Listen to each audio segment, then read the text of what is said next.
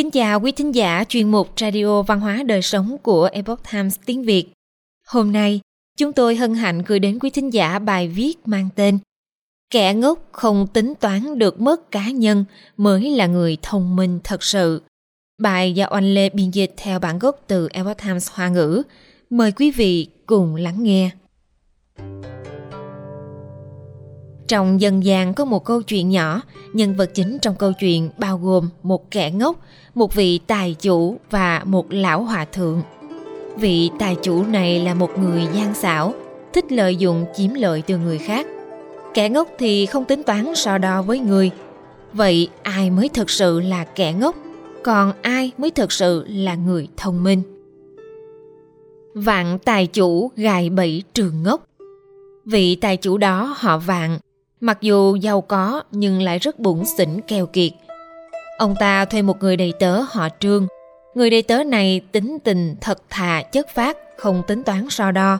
Người ta gọi anh ta là Trương Ngốc.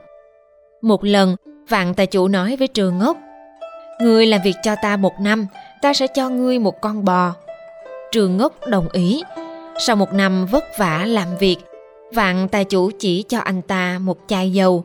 Trường Ngốc hỏi, không phải là một con bò sao? Vạn tài chủ quả quyết chỉ là một chai dầu. Dầu và bò theo tiếng Hán đọc lên nghe tựa nhau, nhưng giá trị của chúng lại chênh lệch nhau rất lớn.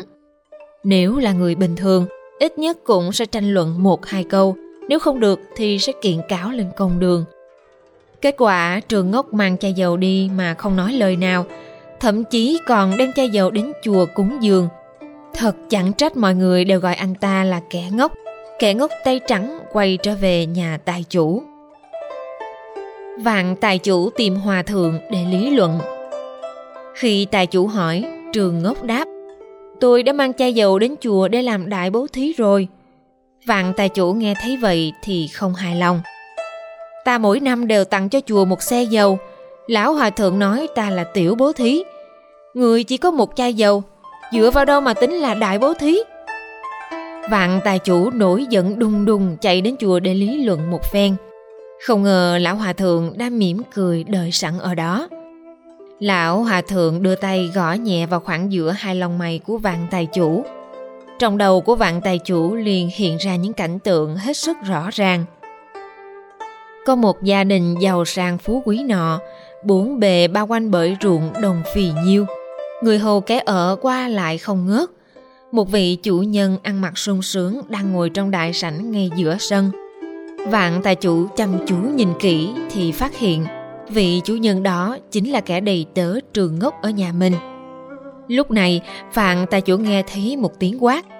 Quay đầu lại nhìn thì trông thấy một con lừa già mù loà, già bọc xương đang kéo cối xay. Bên cạnh đó có một người đầy tớ đang dùng roi đánh nó. Vạn tài chủ nhìn kỹ thì thấy trên thân của con lừa có viết tên của mình. Vạn tài chủ nhìn thấy cảnh tượng này thì sợ khiếp vía. Lão hòa thượng giải thích với ông ta rằng những gì mà ông ta nhìn thấy chính là cảnh tượng của kiếp sau. Kiếp này ông tham lam keo kiệt, chiếm lợi của người khác. Kiếp sau không làm người được nữa, chỉ có thể chuyển sinh làm lừa để chịu khổ trả nợ thôi. Người đầy tớ trường ngốc ở nhà ông không xem trọng vấn đề chịu thiệt, thù lao một năm vất vả cực nhọc đều đem đi bố thí. Đây là đại bố thí chân chính. Ông tuy quyên góp một xe dầu, nhưng đó đều là tài sản mà ông lừa gạt cưỡng đoạt mà có. Do đó không cách nào so bì với kẻ ngốc kia được. Vạn tài chủ lần này đã nhìn rất rõ ràng, cũng không thể không tin. Ông ta vội vàng hỏi lão hòa thượng liệu rằng có cách gì có thể thay đổi vận mệnh bi thảm trong tương lai của mình hay không. Lão hòa thượng nói với ông ta rằng điều này đơn giản thôi, kiếp này hành thiện tích đức, kiếp sau sẽ được điều tốt đẹp. Vạn tài chủ quyết tâm sửa chữa lỗi lầm. Vạn tài chủ sau khi trở về thì vội vàng bù đắp cho trường ngốc một con bò. Ngoài ra còn thêm một chai dầu nữa để biểu thị sự ăn năn hối lỗi. Đêm đó, vàng tài chủ nằm mộng. Trong mộng, ông ta lại nhìn thấy cảnh tượng đã nhìn thấy vào ngày hôm ấy. Nhưng điểm khác biệt là lần này bên cạnh con lừa mù không còn ai dùng roi đánh nó nữa. Vạn tài chủ sau khi tỉnh lại thì quyết tâm sửa chữa lỗi lầm trước kia cuối cùng trở thành một vị đại thiện nhân nổi tiếng khắp xa gần trường ngốc trong câu chuyện này không phải là một kẻ ngốc thật sự. Anh ta chỉ là người bị kẻ khác lừa gạt và ức hiếp, nhưng không phản kháng một lời. Cổ nhân có câu, người ngốc có cái phúc của người ngốc. Nhân quả báo ứng là thiên lý, chịu thiệt thật ra không nhất định là điều xấu. Kẻ ngốc sống tự do tự tại nhất. Họ có tâm thái khoan dung độ lượng người khác có đối xử bất công với họ thì họ cũng không để tâm, chỉ cười rồi cho qua. Còn nhiều người tự cho mình khôn lại thường sống trong sự phẫn nộ bất bình, thậm chí dồn nén tích tụ trong lòng, lâu ngày thành bệnh. Cuối cùng người chịu khổ vẫn chính là bản thân họ. Vậy kẻ ngốc không tính toán được mất, chẳng phải rất thông minh hay sao? Quý thính giả thân mến, chuyên mục radio văn hóa đời sống của epoch times tiếng việt đến đây là hết. Để đọc các bài viết khác của chúng tôi, quý vị có thể truy cập vào trang web epochtimesviet com.